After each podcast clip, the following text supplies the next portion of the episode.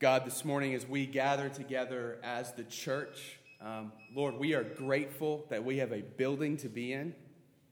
And Lord, we are grateful that we have your word printed in a book so that we can read it. No, no power required. Lord, we're, we're thankful that all we need to know you, all we need to worship you, is your word. And so, Lord, I pray that as we gather together, even with the power out this morning in this room in the dark, that, Lord, we can still be encouraged by your word. And that you would build up our faith. And that, Lord, as a result of looking into your word this morning, that you would honestly build our joy. Help us to walk out of here more in love with you. So, Lord, thank you for this time this morning, Lord. And I pray that as we jump into this new sermon series, that, Lord, you would reveal to all of us just how much we need your word. We ask these things in Jesus' name. Amen. Amen. So, the funny thing is that my uh, opening sermon illustration had to do with being in the dark. So, it's, it's pretty funny. I was literally going to ask you, the first thing I was going to ask was, are, are, as an adult, would you say you're afraid of the dark? So I, I hope, I hope the answer is no to that. Um, but anyway, in thinking of darkness, uh, I was going to ask, you know, have you ever been caving before? And not just like walking around Luray Caverns type of caving. I mean, like actual legitimate caving. Uh, when I went to when I was in college, there was our college had a uh, a major program uh, called Adventure Education, and that was basically like your major was you would learn how to cave and go rafting and hiking and all this stuff, and that was what you studied. And so, of course, I had a bunch of buddies who were like, "Yeah, that's what I'm going to be doing uh, with my life," and so they got a major in adventure education, and so. A bunch of them, my friends, uh, had planned this trip to go caving, and they invited me to come along. And so I agreed, thinking that, okay, uh, what they mean by caving is we're going to go find a cavern like Luray and we're going to walk around, and this will be fun. So we jumped into the car and we drove about two hours north into central Pennsylvania. And we came to this massive field. We drove off the road and we came to this massive field, and they parked the cars. And it's late at night, so it's dark outside. And uh, all of a sudden, um, as we're getting out of the cars, my buddies open the trunk to the cars and they're pulling out gear, right? So they're pulling out jumpsuits and helmets and lant, uh, lanterns that go on your head and rappelling equipment. And so I'm like, hey guys, so yeah, what, where's, number one, where's the cave? Because we're in this giant field. And two, what are we about to do? And so they said, hey, go look by that tree. There's this big tree in the middle of this field. So I went over next to this tree, and next to this tree is this hole in the ground, maybe like this big. And so we hook up a bunch of rappelling equipment to this hole. We get into our jumpsuits and our helmets and all this stuff, and we rappel down this hole about 100 feet. And then as we go down, it's the most remarkable thing in the world. We, it opens up into this cavern bigger than this room that we're in. And so it was crazy because I, I did not know this is what legitimate caving was, but we were in this cavern and then we would kind of squeeze through these squeeze holes, right? So we these little tunnels that were just big enough so you're, it was just to fit your body and you can like shimmy yourself through. And you would shimmy through like a 50 foot tunnel and open up to another cavern, right? So if you're claustrophobic, this would give you a heart attack, right? I'm not claustrophobic and it was like my heart was racing. But my buddies had been in this cavern before. They had a map, and so I was a little comforted uh, by that. But we are going through, and um, we are deep. We are climbing through this thing for over an hour, and we come to this big cavern underground. We're in the belly of the earth. And of course, we did what everyone would do at that moment, I think, is hey, let's all turn our lamps off. and so we all turn our lamps off. And that is perfect darkness. I mean, no light at all. I mean, no way. I mean, it's a kind of darkness that is constricting, and it's a kind of darkness that makes your mind start wondering things, right? Like, if my light does not turn back on, there's no way I'm getting out of here. Like, I am stuck. There's no communicating, to the outside world. We are deep into this thing. The maze that we went through to get to the cavern that we're in, we are not going to get out if my light does not turn back on. And so I think it's safe to say that all of us would be afraid of that kind of darkness. Because I was terrified in that moment. But here's the thing it was so dark, I all of a sudden understood my absolute need for light. Uh, this is an illustration for what it is like to be a human being in a fallen world. Doesn't it seem like, despite all the ways in which we have advanced in our knowledge about the world, that we still live our lives in the dark? Uh, why are we here? What is our purpose? How do I achieve happiness in this life? Uh, why do I always feel anxious? How do I avoid pain? Why do bad things happen? Why do some people hate others so passionately, right? These are questions that we really don't have a lot of answers to in the world. If you want to make good money, write a book and advertise that you're answering some of these questions. People will buy your book because as humanity, we all have certain questions that we will pay money to get answers to. What is the exact diet I need to have to get the body I want? Right? Have you ever Googled that? Uh, what supplements do I need to take to have energy? Uh, how do I avoid cancer? How do I stop bad habits? How do I invest my money perfectly to get the right return? Right? This is why Google is so powerful. They know all of the questions we're asking because we ask Google. But as human beings, we have an innate need for clear answers to our biggest questions. Yet we live in a world where the answers to these questions are beyond our grasp. It's almost like we're trying to navigate a deep underground cave in the dark. See, if my friends and I ended up in that cave without working lights, we would have some senses to try and make sense of our surroundings, right? We would have our sense of hearing that would help us communicate with one another. We would have our sense of touch We'd be able to feel around the cave and maybe try to figure out our way around. We would have the ability to reason and, and use logic to create systems of communication.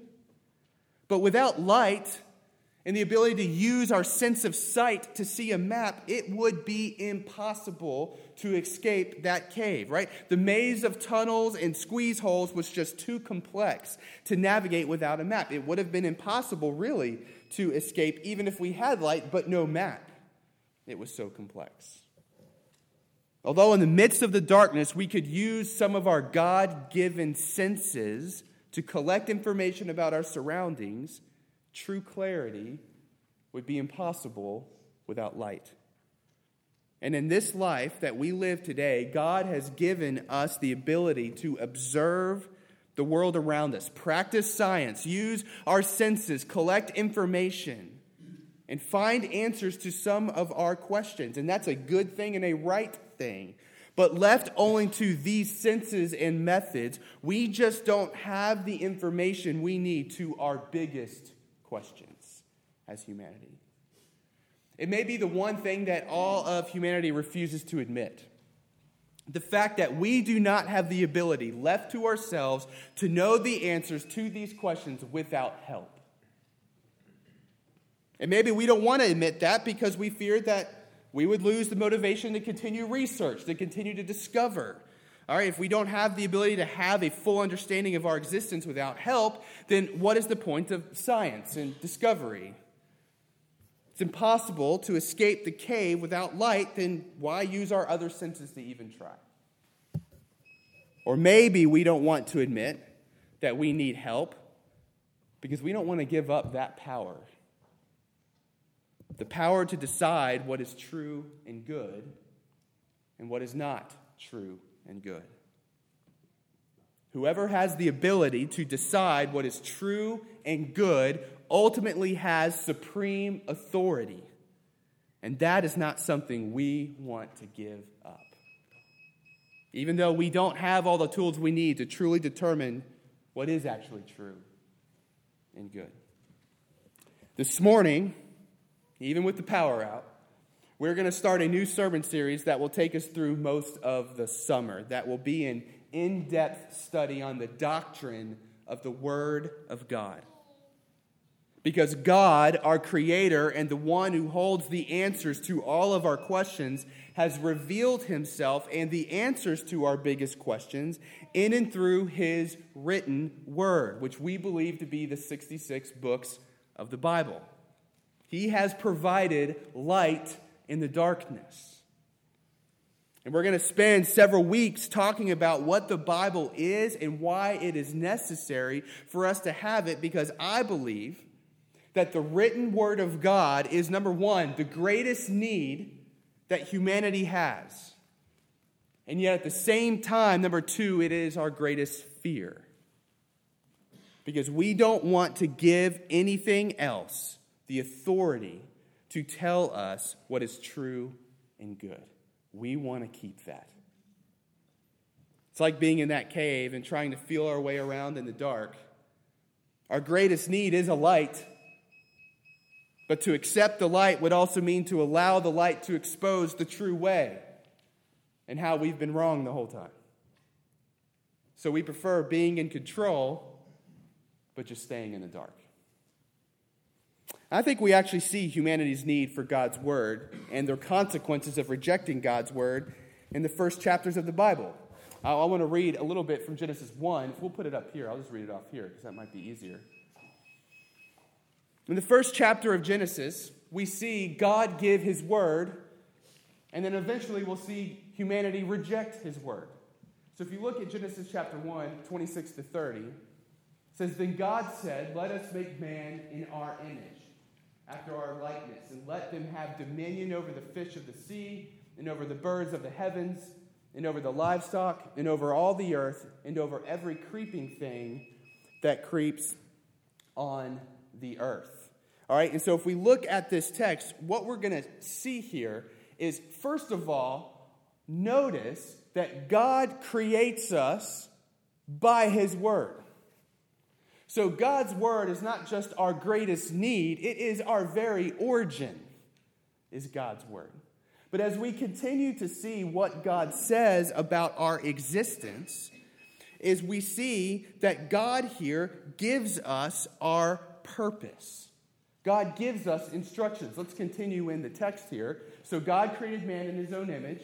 In the image of God, he created him. Male and female, he created them.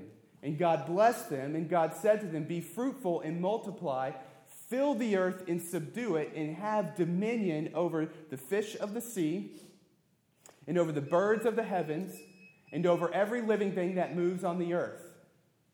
And God said, Behold, I have given you every plant yielding seed that is on the face of the earth, and every tree with seed in its fruit. You shall have them for food. And to every beast of the earth, and to every bird of the heavens, and to everything that creeps on the earth, Everything that has the breath of life, I have given every. Uh, is that is that right there? Every green plant for food. Let me go to my text here. Just make sure here. Um, and to every beast of the earth, and to every bird of the heavens, and to everything that creeps on the earth, everything that has the breath of life, I have given every green plant food. That is right. There you go. And it was so. And God saw everything that He has made, and behold, it was very good. And what I want us to, to see here is that in God's creation of us through His Word, He also gives us our purpose. We were created to reflect the image and the glory of God and how we rule over and care for the rest of creation. That's where our joy is found. That's what our purpose is on the earth. If we continue in Genesis chapter 2, verses 15 to 17 says the Lord God took the man and put him in the Garden of Eden to work it and keep it. And the Lord God commanded the man, saying, So here we go. God continues to speak, God continues to give his word. And here, what we see is God creates a boundary for mankind. He says, You may surely eat of every tree of the garden, but the tree of the knowledge of good and evil you shall not eat, for in the day that you eat of it you shall surely die. Do not eat of this particular tree. There's the boundary. That's God's word. It is a command. And if you eat of that tree, there will be a consequence. And that consequence will be death. A concept that was completely foreign to Adam and Eve at that moment. So at this point, God has revealed himself to Adam and Eve. He has given them his word, and they have clarity on their purpose, their existence, and where their joy is found. Continue, look at chapter 2, verse 25. It says, And the man and his wife were both naked and were not ashamed. Notice that when Adam and Eve were living under the command of God's word, that they were in a place where they never felt shame. Chapter 3, verse 1. Now the serpent was more crafty than any other beast of the field that the Lord God had made. He said to the woman, Did God actually say, You shall not eat of any tree in the garden? Look at what the serpent does first. He questions God's word.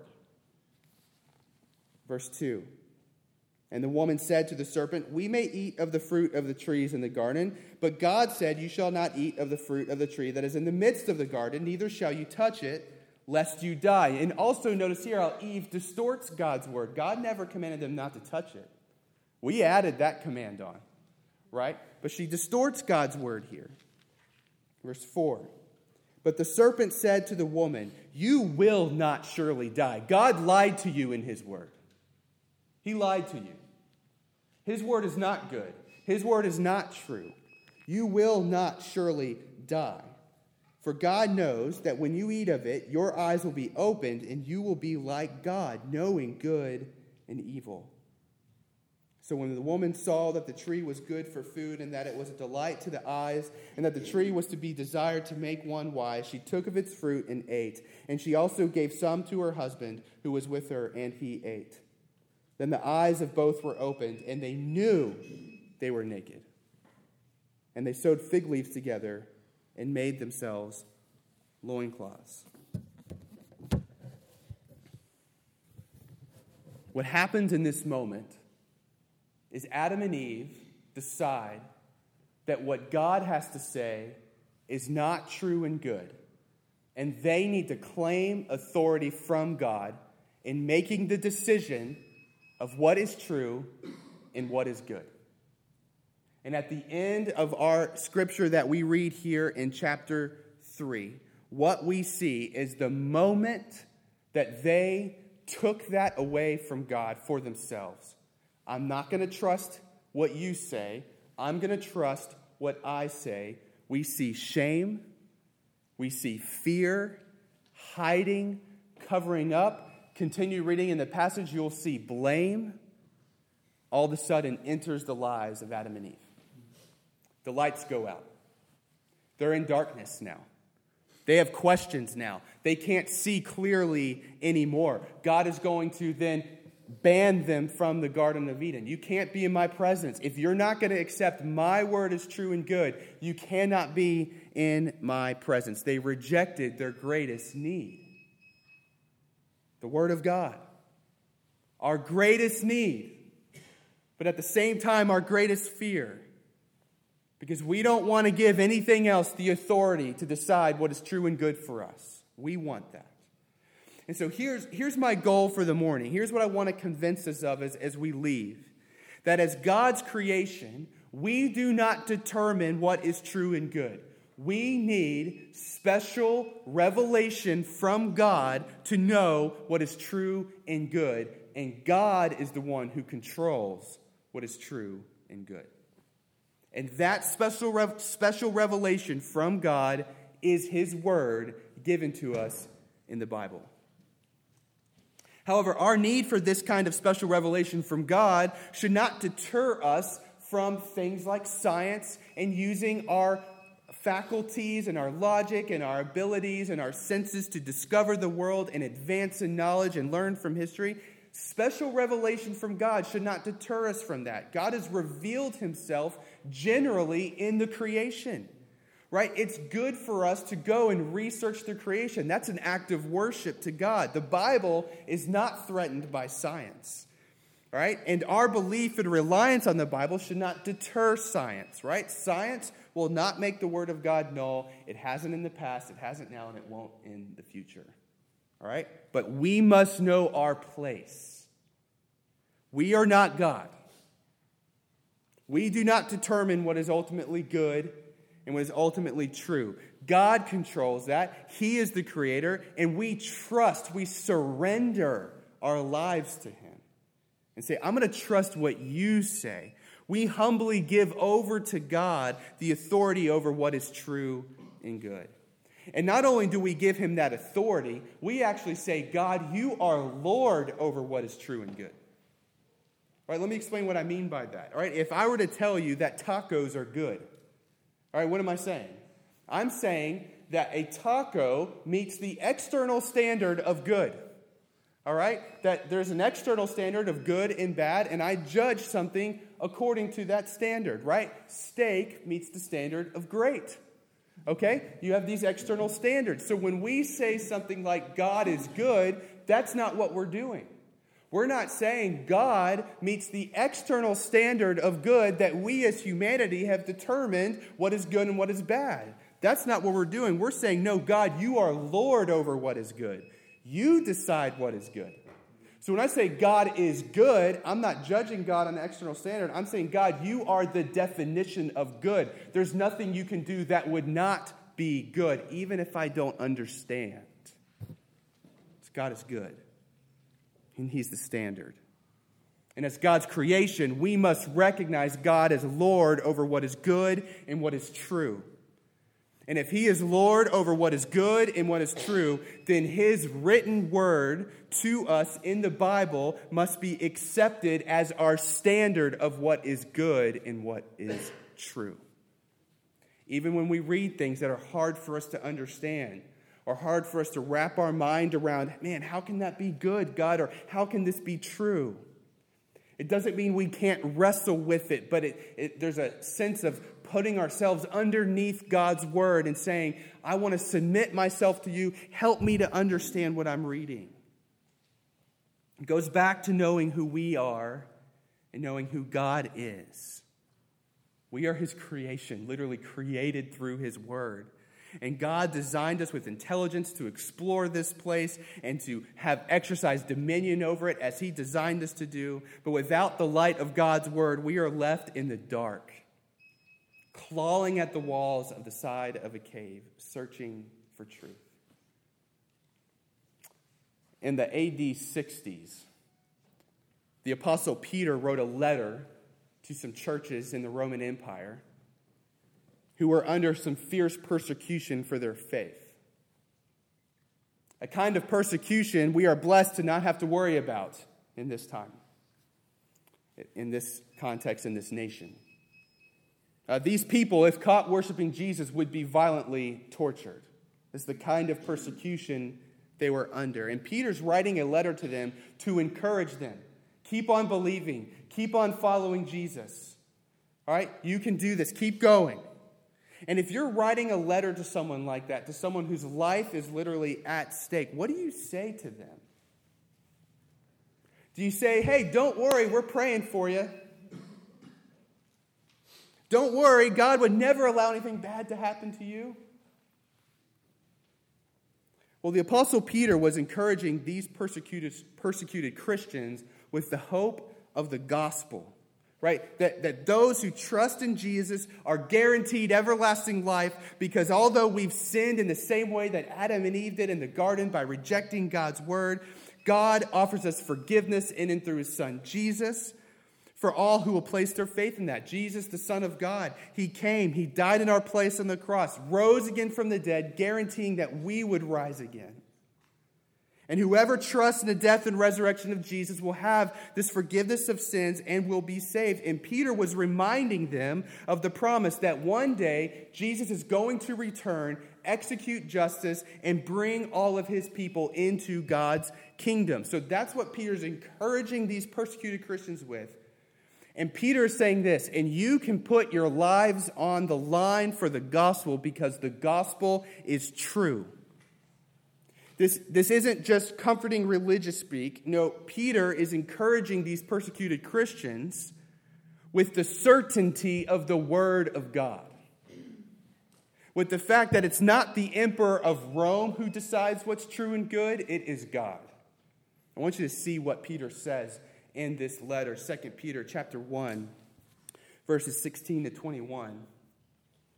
Peter says this as he's encouraging them with the gospel. Then he goes into this section. He says, For we did not follow, we as the apostles, did not follow cleverly devised myths when we made known to you the power and coming of our Lord Jesus Christ, but we were eyewitnesses of his majesty. Peter is saying, Hey, listen, we're not following some legend.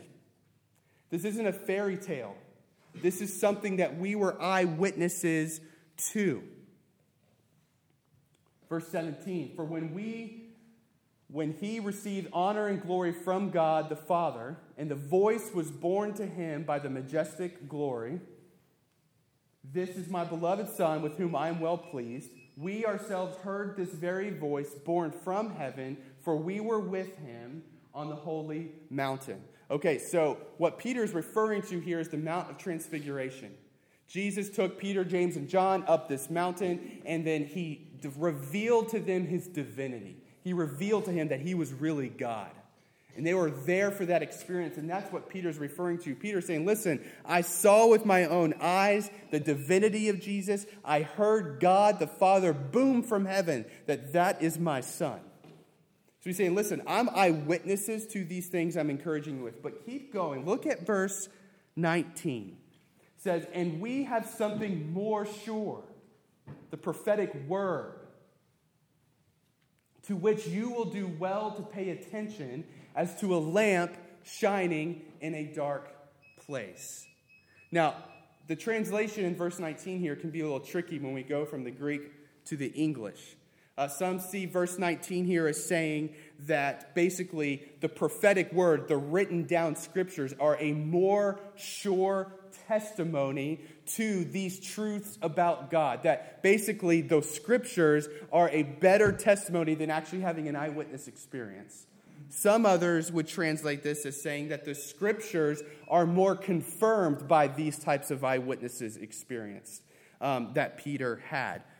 Regardless of the right translation, the point out of both remains the same. That is, the Bible that you have in your hands is just as sufficient and effective, maybe even more so, at communicating to us the Word of God as it would have been walking with Jesus and witnessing all of his miracles. Right? What Peter is saying is this is just as good as being a disciple following Jesus personally when he was here in the flesh. I mean, let that sink in. It says, The Word of God, written in the Bible, is our light. It's a lamp shining in a dark place until Christ returns and he's fully with us. Verse 20. Knowing this, first of all, that no prophecy of Scripture, right? Scripture, that Greek word there is graphe, which means written. He's talking about written words on paper. No prophecy of Scripture comes from someone's own interpretation.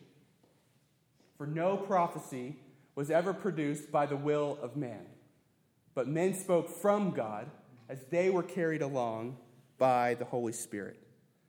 Man is not the one who determined what is true and good and decided to put it on paper and sign God's name.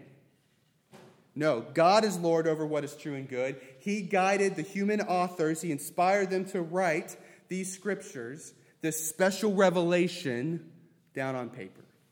And Peter encourages these churches with the truth of the return of Jesus because that truth has been revealed to us in this special revelation from God that we call the Scriptures. And therefore, it's fully trustworthy even with your life. We need the Bible.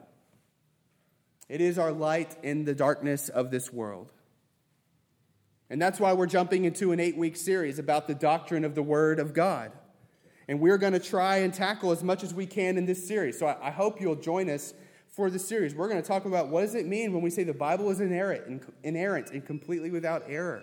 How is the Bible sufficient to guide us in every life circumstance? Uh, how did we get the Bible and who compiled it and who decided what Bible books go in and what Bible books didn't make it in? Um, how do we get our translations? How does the Bible fit together as a unified story? How am I to read this? How do I study the Bible? What are let's let's look at some hard passages and let's see how those fit in this thing. All right? How does it, what does it look like to live our lives reliant on the scriptures? We're going to try to tackle all of that through the series. And so I hope that you'll engage this series. And even if you miss it, uh, that you will listen on our uh, podcast. All right, I even have a little recording device right here. All right, so it's going to be on the podcast. So I hope you'll uh, jump on the podcast if you miss a week and really engage in this series because here's the deal. And here's why the enemy doesn't want me to preach this sermon today. I cannot think of a more crucial doctrine for us to be unapologetic about than this. In our culture today, it's popular and it's common for churches to begin to loosen their grip on this, to loosen their grip on the doctrine of the Word of God. Listen, the temptation to take back from God the authority to determine what is true and good, that's a strong temptation that all of us wrestle with. And in our sin, if we just take an inch from, of autonomy from God, that will lead us into a path of darkness and destruction and disbelief. And so, as humans, we do not determine what is true and good. We need special revelation from God because God controls what is true and good. He is Lord. We sit underneath His word written down for us in the Bible. And at this church, we're not going to loosen our grip on this doctrine. We're just not going to do it. In fact, I, I, mean, to be honest with you, we're a congregationalist church. If I ever loosen my grip on this doctrine and I begin to preach in ways that make you question if God's word is true, get rid of me. Kick me out of here and put someone up here who will preach it boldly that God's word is true and we should not question it. The culture is going to go back and forth. They will attack any sort of notion that we as humans cannot control what is true and good. But the word of God has always endured. It will endure today, and it's going to endure in the future. Let me pray for us.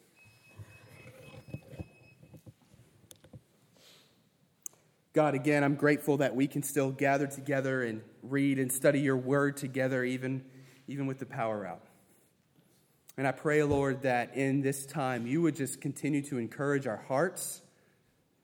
That, Lord, you would build up our faith in your word. And Lord, I pray for this series that we're going to be in, and that, Lord, you would use this series just to increase all of our confidence in the Word.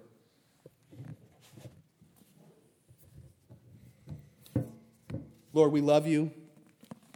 We're grateful that you have loved us enough to give us your word, to write it down so that we can know you. Lord, we do not have to guess what you're like. We do not have to guess what the gospel is. We do not have to guess how, why you created us. Lord, these are all things that you have revealed to us. So, Lord, build our confidence in your word. And I pray, Lord, as we end our time now singing a song and being together, uh, that, Lord, you would be glorified. we ask these things in Jesus' name. Amen.